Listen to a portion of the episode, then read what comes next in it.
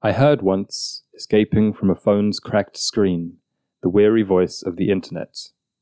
Help, child, I am like a wind, hurled by vengeful Aeolus at the Sind. Could be such a sweet adornment. Hey everyone, welcome back to Solacene, the podcast where we imagine the ideal future that is beautiful, sustainable, and tactile. This week, we are imagining the Solacene search engine. So, what would the best search engine ever look like? Ooh. And then we're also going to talk about trolls, not the movies, but the scum of the earth Okay. who troll the internet. Yeah. And finally, we're going to talk about how culture seems to turn over quite quickly these days, and if that's just a figment of our imagination or if that's actually something that's happening, and perhaps how we can slow things down, even if just for ourselves. first of all, let me talk about the poem that I just introduced the episode with. It had kind of a threefold inspiration. The first of which I've always liked that that like comic gag where someone shouts into a vase or a jar and then opens it later and the, the cry comes out because I always used to think as a child that that was real. Mm. And it doesn't seem that implausible, you know what I mean? Like I know it's not real, but when you think about the cans with the strings and you can like make little telephones like that, like it's not that crazy. So that's the first thing. And I was like, if you broke a screen, it's like you just hear a sound of the internet. And the second is a game that we used to play where it was like make a sound that um, that demonstrates how you feel inside. Mm. That sounds like something you'd say to like a four year old, but I guess that's just the way we talk to each other. Do you remember what mine usually was? it was the- really something very like neutral, yeah, which is usually how you feel. You're a very stoic person. True. And I was like, it would be funny if you could kind of personify the internet like this and have it make a sound.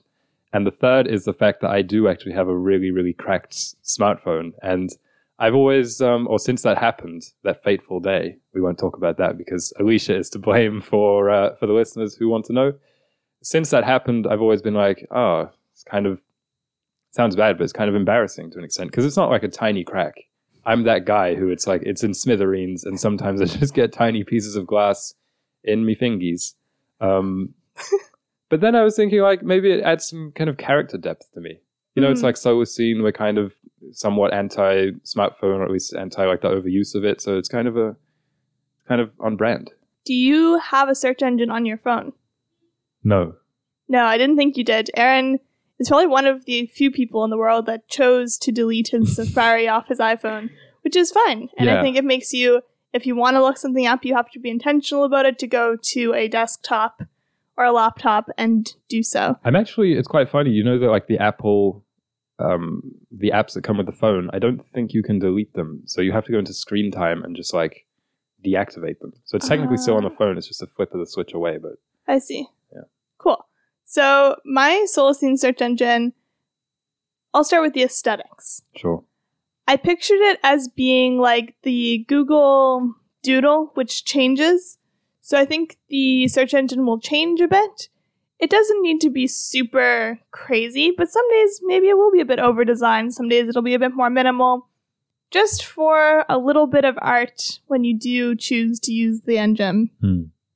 Because right now it's been pretty much the same since the internet started. Like it's just a white page with text, which is fine. And I mean, like, you don't want people to be like super attracted and stuck on those screens, but I don't think having it look nice would do that. Like, I switched to using Opera like five years ago or something, and you can really customize how it looks. And I just find it's like a slightly more pleasant experience if the background of my search is a different color or just a nice picture. Like, it just makes you feel a bit calmer. So That was my first point. How So do you feel about that? I think it's um it's a key point. Are you talking about customizing, or are you talking about akin to the Google Doodles, it being a kind of mandated thing that the platform itself uh, designs? I pictured it being like mandated. Yeah, I like that. I like how on Windows computers the background changes different images from like all over the world, just like the the home screen kind of changes automatically. So Yeah. it's something like that, just for, and then it might be a conversation starter. It might just be a nice picture. Speaking aesthetically, also, actually, I did have an, uh, an idea for the aesthetics of the background, but it's or the visuals rather, but it's it's a bit mine's a whole concept. Okay. So I had a name for mine. Did you have a name for yours? I didn't. Mine is Ribbit. Okay. Or I guess ours is Ribbit because this Mhm. is the Solacene thing we designed together. So obviously it calls to mind what Frog. frog, nature, outdoors. Frogs they actually can't be indoors. Mm. Well, I don't know if that's the case, but I've never seen one indoors. Let me put it Okay. like that. Well, I have in zoos, but not really in, in a house or something. So the cursor Yeah. is green. Mm. And the key, the other key thing about Ribbit, the name, is um, I don't really like how Google it has become part of the, the lexicon. People say Mhm. that so often. It's like, I'll Google it because it's such a lazy thing. So this kind of it tries to d- deter people from saying that all the time because no one's going to say Ribbit it. You know what I But mean? But they would say I'd ribbit. but that's not that's not accurate. I mean, they might kind of bastardize it like that, but that's not. Uh, no, I, I'm not having that. Fine. So anyway, it's to try and stop that from creeping in. hmm And I actually thought maybe next week we could talk about these subtle or sometimes not so subtle ways that internet language has become uh, has has leaked into to wider usage. Yeah, I think that's a good idea. Like we're going to talk about trolling later, and I think that's something that's kind of happened a little bit there as well. So anyway, for Ribbit, I was thinking I had a few points. Some of them are a bit radical, and I didn't really think it through all the way. But regarding the homepage, I was thinking if it had a real, or the background, or you know the visuals, if it had a real kind of like place feeling to it. And my Mhm. inspiration was like Miiverse on the Wii U, the much maligned Wii U. But I really thought it had a cool kind of homey UI. So it's like you went on it and it's like, this is neat. And along the lines of maybe, maybe even blurring the lines of it being social networky, you could see popular searches in your geographic area Mhm. or, or friends or other people. Obviously, if you make it, if they make it available, like sometimes you don't want people to see like, oh, how to dissolve a body or something like that. But maybe that would hold people accountable to not Google. that went through my head, but the thing is, I often Google things because I, I like to write. yeah. So I often like, let's say you're writing a thriller and you actually are Googling how to dissolve a body because you Yeah, need to know. true, that's so true. sometimes you Google, you look things up, you Yeah. research things. For What are these weird bumps on my toes? Exactly. You don't. Yeah, I guess you'd prefer to keep that a little more private. okay, my my number one thing that I thought of was no ads, which is kind of. Yeah. I mean, I say that every single week, but once again, I say it no ads, mainly in this context because lately when you Google something, the first five to ten results say ad. Yeah. So it's like you don't actually know what one thing is the best. For example, I also I'm working on this project and we use Asana for team management. So I type in Asana and then the first five results are alternatives to Asana that people are like marketing as alternatives to that.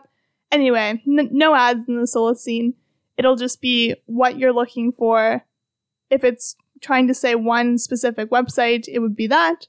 And maybe there would just be one result. Like if I typed in Asana, it would there'd be one search result and it would be the website. That's not a bad idea. You could maybe maybe that not be the only option, but maybe you can customize it so it's like you can choose how many things appear. Because I don't think there's a there's a way to change it so it isn't just three million other you know search results. Re- regarding the order of things and how they appear, I was thinking this might be a neat place for for an AI or for some kind of smart system. Mhm. So obviously we want a search engine to be quite objective, let's say politically or whatever. You don't want you don't want it to be skewed in that regard, but it could be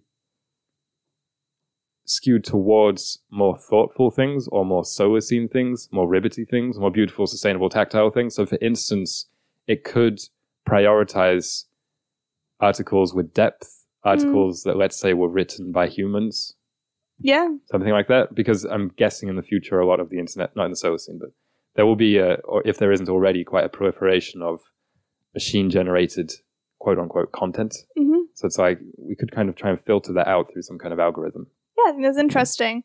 My next point was exactly that, or not exactly that, but more filter options right now. There's kind of the tabs, shopping, images, news. Yeah. But you could even set that before you search. So perhaps you're looking for news or a blog or what have it. And then you could also have even break it down further. So maybe you're looking for shopping options, but you want it to be within a certain radius, or Yeah.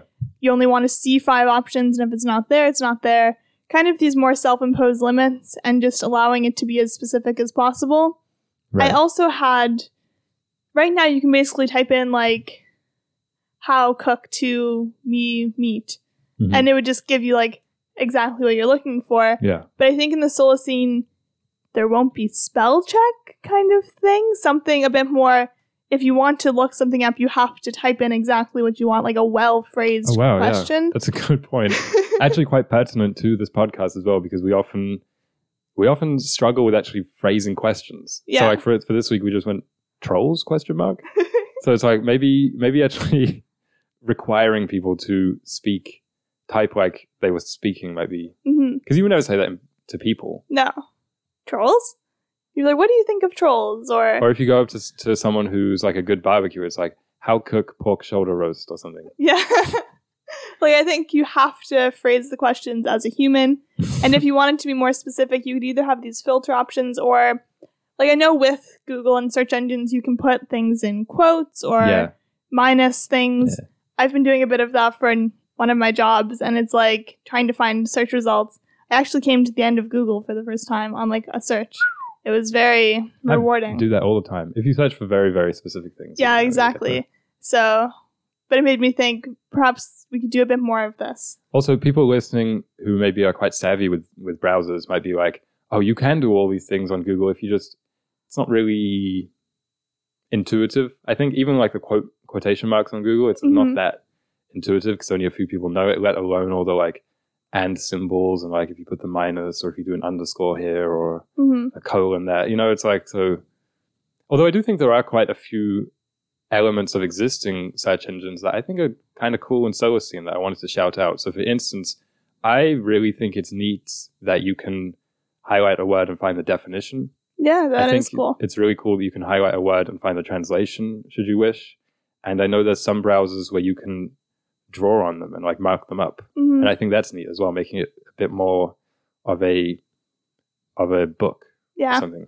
I always wish that was a thing. Like I know some browsers have it, but Yeah. the ones I use don't. Yeah, and I just wish because when you're reading an article, usually I'll read through it and then get out my notebook and go through again and like write the notes. But Mhm. it would be nice if you could kind of highlight as you go. My final thing with the Solacene browser is that it would be solar powered. Therefore, perhaps dependent on weather and also time of day. Like maybe the browser's only open from like nine to five or something. oh, limit like that. I mean, it's a little bit hard to implement, but just as an idea, as a Yeah. kind of hypothetical idea, some kind of limit, it could be associated with the solar power, but it could also be associated with just, yeah, this is when it's open. If you need to get a recipe, get it during these hours. Yeah, I had an idea for that actually inspired by everyone's favorite new social media, BeReal, that only Oh, lets yeah. you post one one BeReal a day. If there was, if you were permitted like a finite number of searches, Yeah. and I know this sounds like maybe it often does on Solacene, like we're advocating for some really like totalitarian or dystopian policies where people are only on some kind of like search stamps where you have to line up to get your three your three searches a day. But the key point I think in the Solacene is that people will will do these things themselves. But for instance, in the software, if it was like a set number a day or a week, probably a week, I think that would be that would be okay. It would encourage people to actually pay more attention to what they learn or what they read on Mhm. there, and also it would discourage frivolous searches because I think that's something that's really awful about the internet or the search engines of today is that you're kind of inclined to look things up that you could that you either already know or that you could already figure out on your own, but you're Yeah. too lazy to do it. So this would discourage that type of thing. Like for instance, if let's say you didn't have a weather app and you typed in like weather this morning, blah blah, blah it's Mhm. like you could kind of just gauge that. Yeah. In for the most part. Or I don't know, a math thing or a conversion of a of an oven temperature. There's a lot of you know, all the Mhm. reasons people use the internet for small things like that. And also along those lines of like math and temperature, this is a bit of a personal nitpick of mine, but I don't like how Google has a built-in calculator or like certain responses. Mm, So like if you type in Tom Hanks' age, it just comes up. it just comes up like Tom Hanks 68. It's like, let me find it myself. yeah. Stop spoon feeding me this thing. Or Wikipedia, it has kind of a link with Wikipedia where it's like Mhm. that's specially on the right side of the page and all provides stuff. It's like Stay in your lane. That's what Did I think Ribbit will do. Stay in its lane.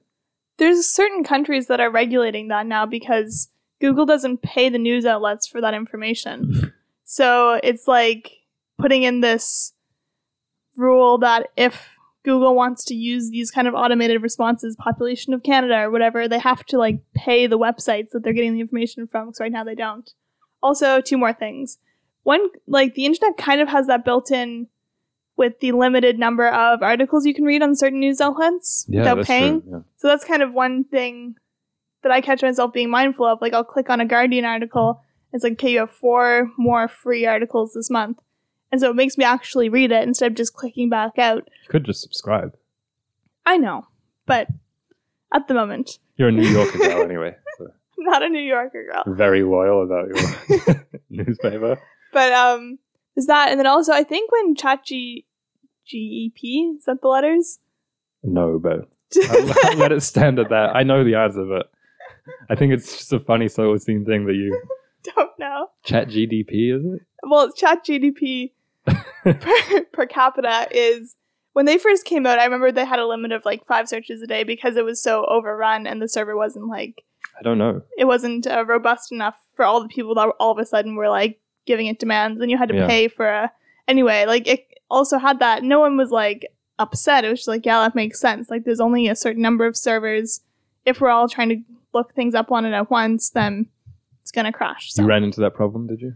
i still have never used it and Me neither have hopefully I. never will. Um, my final point on Ribbit is if it had some way of visualizing, maybe through like a timeline that pops up every few minutes, or or that you can toggle on and off or something, how deep you are into a a browsing session.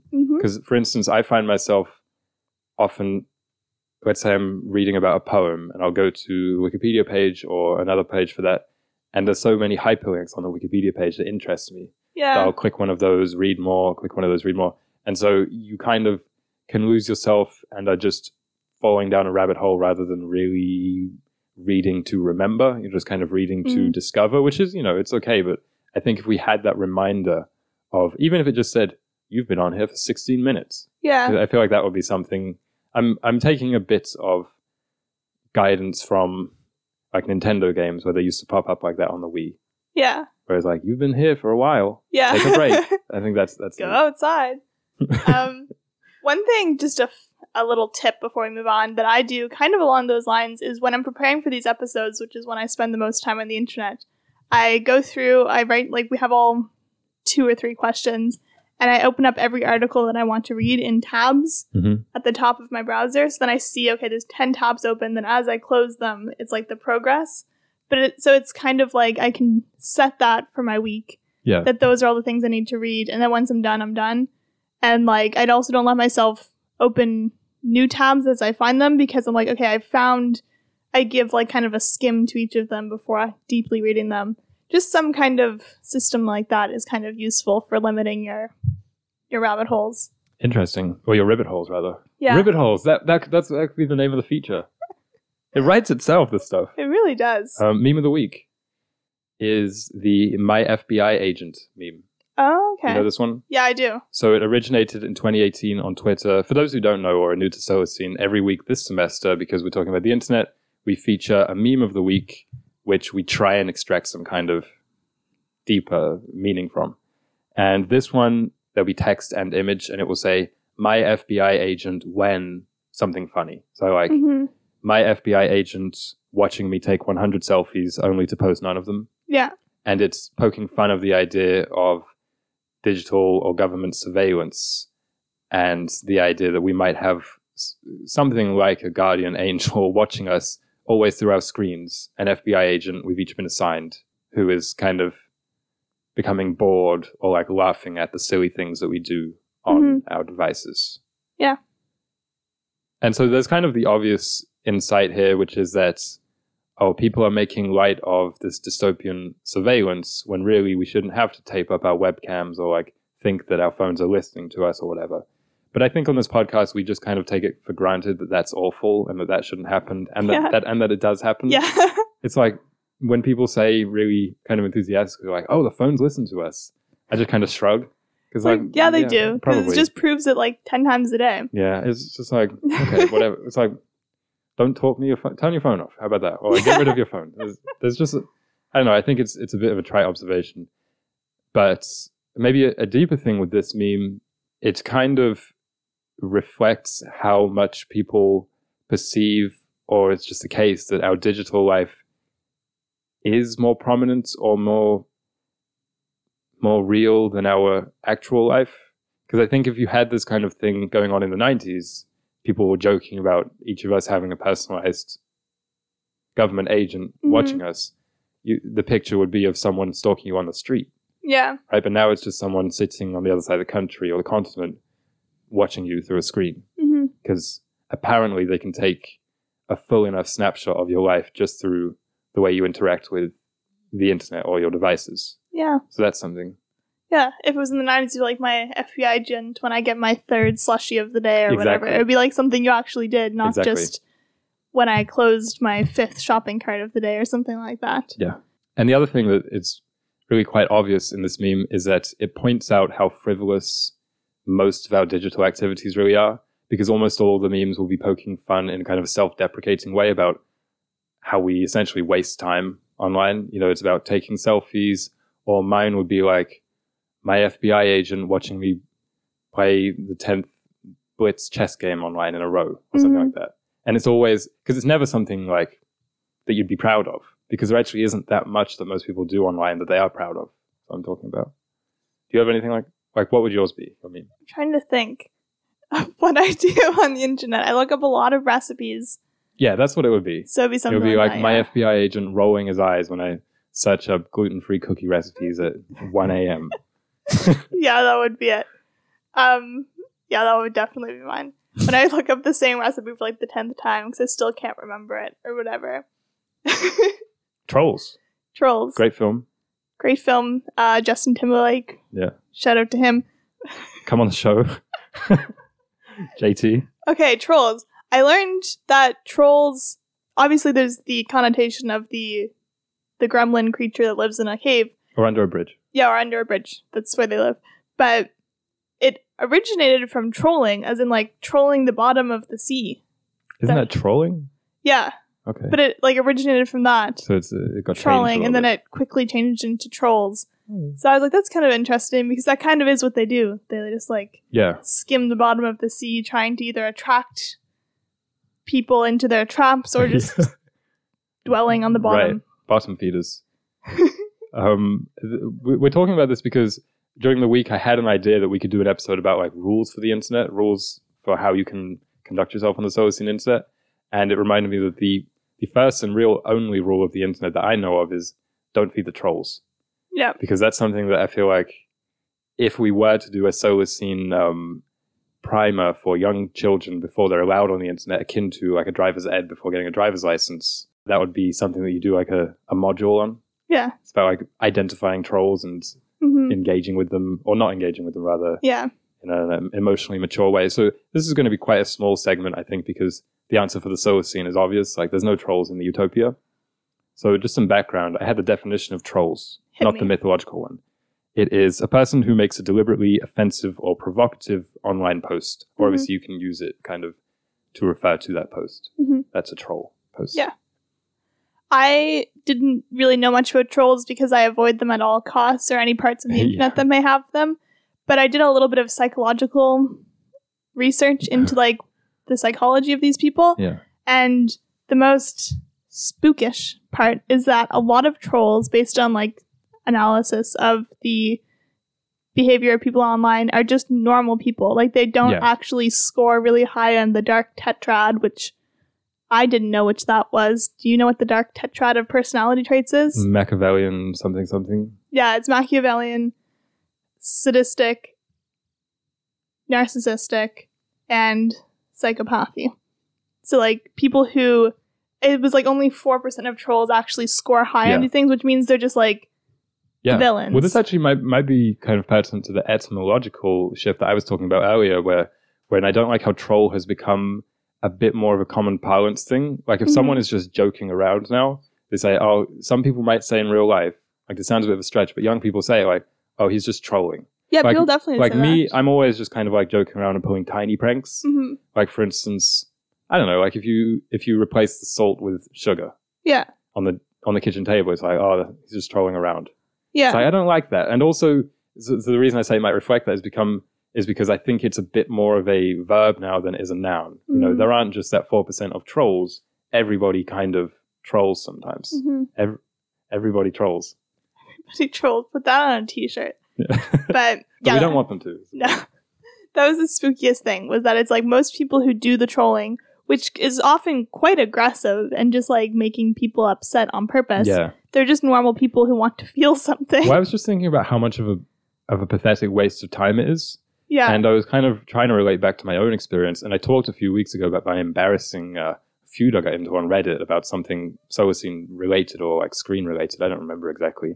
And I was like, well, that person could have just been trolling, right? Like they Mhm. could just be saying deliberately instigating things. It could be as mild as you go onto the Dallas Cowboys Facebook page and be like, oh, this quarterback kind of sucks, huh? Because you know Mhm. that people, it's like, one, that's very pathetic, but two, is it much less pathetic to kind of be baited and get genuinely frustrated or even irate Mhm. about what some anonymous stranger is saying on the internet? Like, that's, yeah, it's equally unfortunate that it happens, but Yeah. it's kind of human nature. Like if someone is trying to make you upset, like it takes a lot of self control and like willpower to not be upset by it. do you think? I think so. I think we're a little bit too thin-skinned, and also we don't we don't often act. Not you and I, but like generally speaking, we don't we treat the internet a little bit too seriously, Yeah. whereas it should be like, eh, it doesn't. You know, that person's probably not real. Like Yeah. my default now is like it's probably a kid. Yeah. Or they're not real or if, someone in real life came up to you and was like, "Oh, doesn't this kind of suck?" Then you could have an actual conversation, and you could also read their body language and their age to determine uh, whether they are earnest or not. Another thing is that this kind of raises questions, I think, about internet civility and moderation Mm. uh, and censorship. You know, like having actual moderators is what I'm talking about. So maybe we could talk about that a bit next week. Yeah, I think so. There's an effect called the online disinhibition effect, which just means, yeah, everybody, even if they're not kids, is just much more likely to have no inhibitions when they're posting online. Yeah. Like, Because it's not real. yeah, because it's not real, but it does, because we're on it so much, feel so deeply real.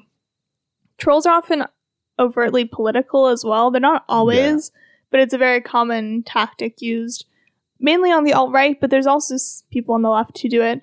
A famous example used in a few articles and books that I saw about trolls was this person who he was in his mid 40s. He had just been through a divorce, just been diagnosed with like a really severe disease, and was just going through it. Like life was just throwing punches, kind of thing. And he made a fake Twitter account as a fake senator. I think he was pretending to be a a right wing senator in, in the United States Okay. and he was trying to get back at people on the left. So he was like sparking debate with like Hillary Clinton and like Yeah. these pretty prominent left wing figures, and they were like getting into full full on arguments with him on Twitter, Yeah. and it's like, but he was it was fake. Like he said that he was like the senator of a certain district that just like doesn't even exist. So it's like it doesn't even take that much time to. One of the other reasons why the internet is a poor place for political discourse, we can talk about that in a future episode as well.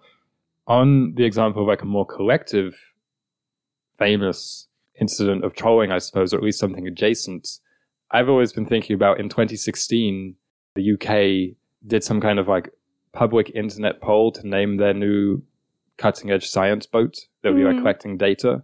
And the answer that won, you know, the new name for it that won by a massive distance was Boaty McBoatface. yeah. And now there's kind of, I looked it up, it's, it's kind of being coined as an effect. It's like the Mhm. McBoatface effect or Mc- McBoatfacing. hmm It can loosely be be dis- be defined, I saw on the internet, as the critical mistake of letting the internet decide things. hmm So this is obviously that anonymity and trolling that we, we already identified combined with the collective like desire to kind of just not watch the world burn, but like Yeah. make fun of things entirely. Yeah, the internet just feels like any initiative ever enacted in a high school when it's like, we're gonna get everyone to like draw a picture and we'll make a mural and they're just all pictures of like explicit images or Yeah. whatever and it's like well that was a Yeah. great idea So I think in the Solacene, obviously people will be a bit more emotionally mature. They'll be happier. They'll believe in things more. Like you would genuinely be excited. Like, oh, that's a really cool new boat. yeah Like there would actually be that. Yeah. It wouldn't be like new boat.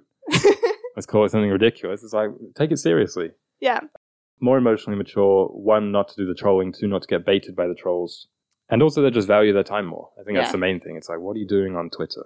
yeah like it's not gonna bring you any joy like it'll bring you very very quick dopamine release or whatever I also learned one more thing about trolls when I was doing my research, which I found interesting. I don't know if it's fully true, but it was a theory that trolls are kind of an attempt to keep the internet in air quotes for the boys kind of thing. Hmm. In 2011, there was something called Gamergate, which I didn't know about, but it was kind of people getting upset about girls becoming gamers.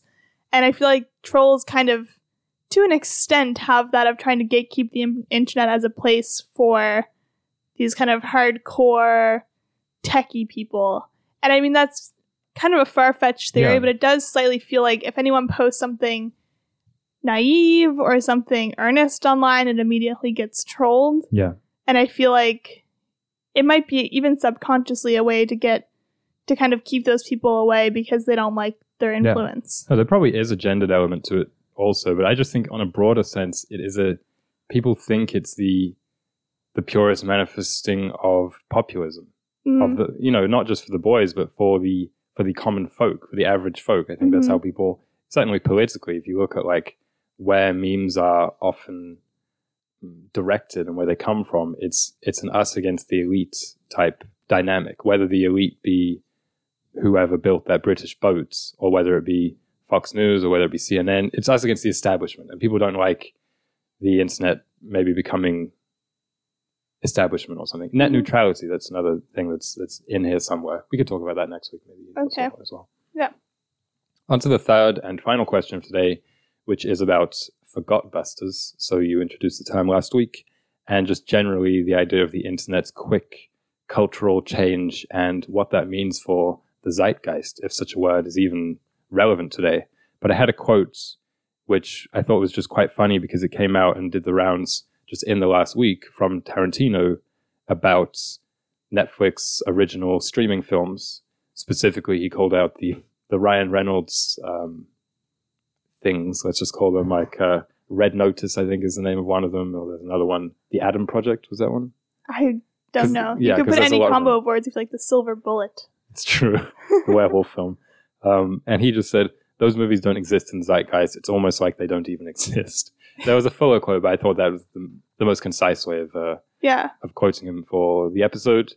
And that had a neat kind of ring to it, wherein him obviously talking about, talking as a director who's made movies that people really, really talk about all, you know, every time a new one comes out. This idea that maybe culturally and that's speaking of films more as like cultural artifacts and artistic ones, you know, popular film that is, they don't, it's kind of like if the tree falls in the forest, no one's to hear it, you know what I mean? Except it's maybe more about remembering. Yeah. I think what he's getting at to an extent, especially with the Netflix example, is that in the 80s, there used to be a lot of blockbusters. Yeah. And this is where the term forgotbuster kind of originated, was in the 70s, 80s, because there'd be these things and everybody would go see them, but then we'd kind of forget about them in two or three years. Mm. But even then, like, we still could list them. Like, think? I think for uh, the most part, you could list probably a lot of things that like were blockbusters, but we don't really talk about too much anymore. Yeah.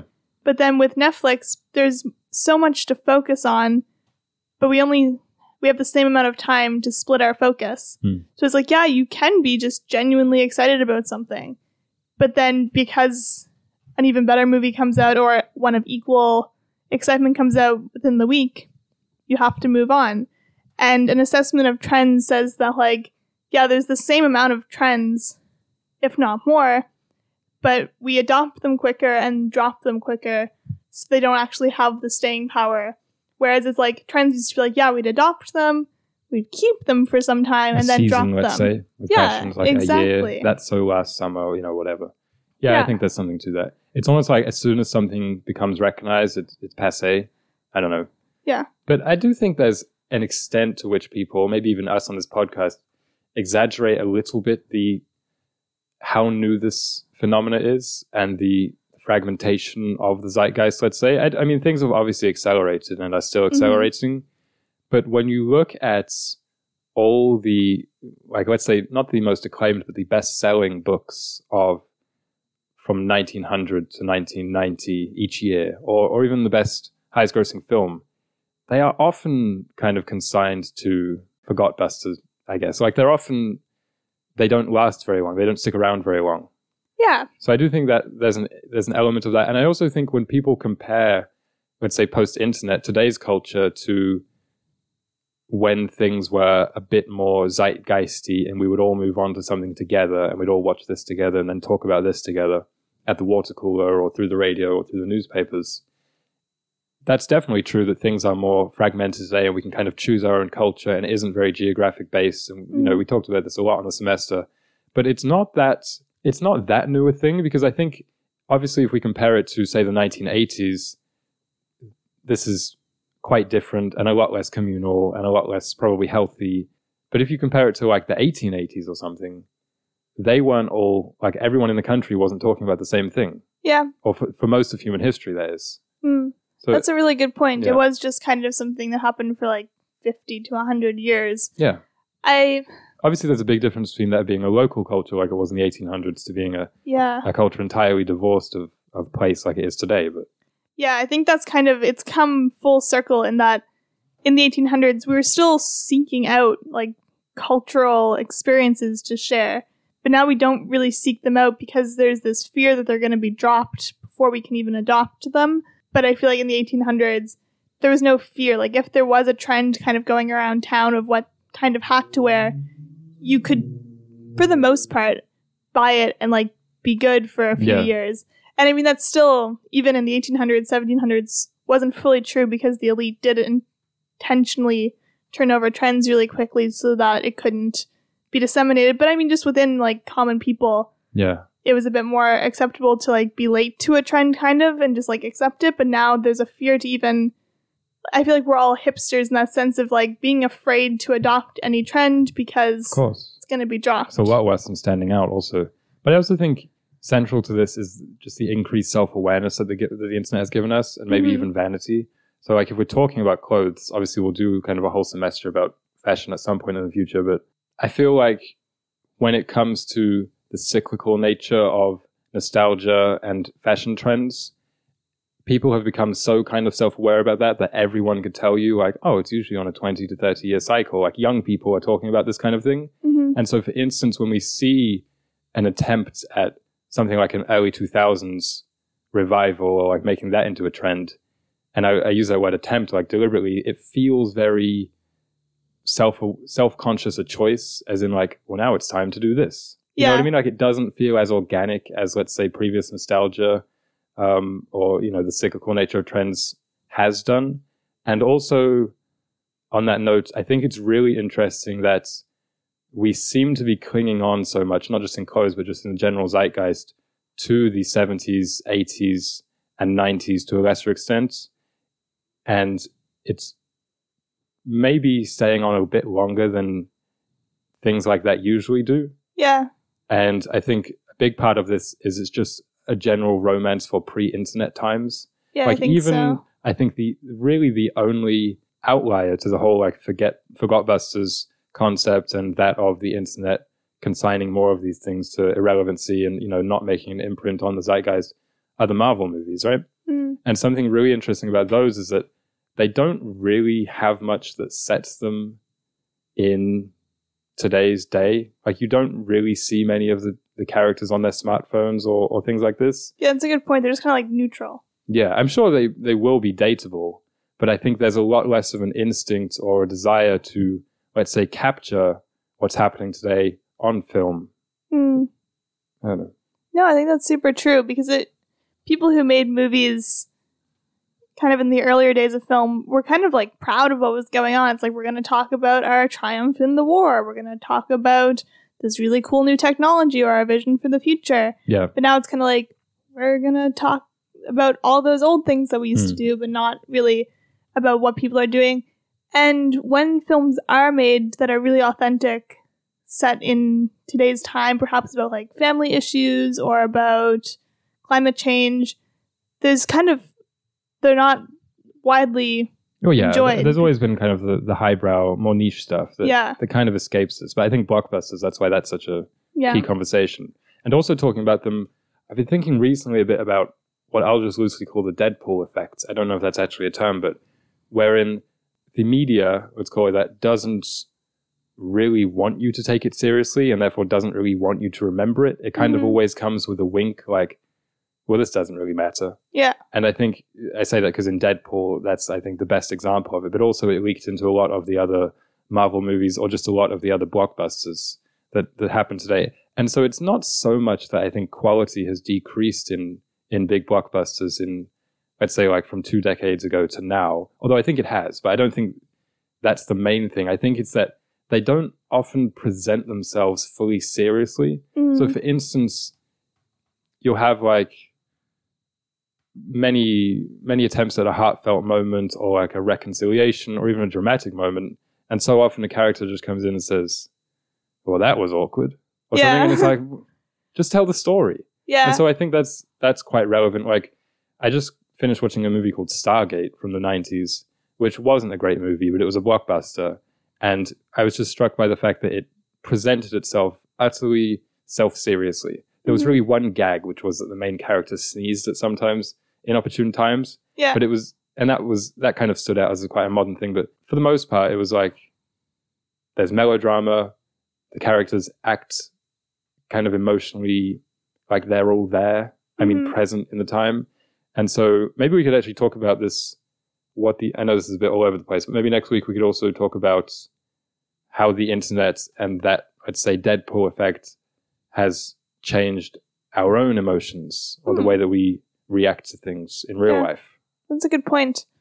I think another thing that's common in movies is when somebody dies, because of, like, for example, the James Bond or those types of movies, it's like, he's dead, but is he? Hmm. And it's like, he's never actually dead. Like, when Yeah. characters die or when something, like, really serious happens, like, maybe they're converted to a bad guy or whatever, Yeah, of course. there's just, like, no stakes. And, like, they don't even want you to think there's stakes. It's just kind of like, Yeah, Yeah, we, it'll be back We, we have a, a bit more of that media literacy now, where we don't really take things at face value, which Yeah. is probably to our detriment as as viewers. yeah. Um, and also, there's obviously been the the comic book effect, where it's like no one ever stays dead in comic books. Yeah. I have a quote to close us out. Trends can only reach critical mass if the masses are not too critical. Thanks for listening. Bye.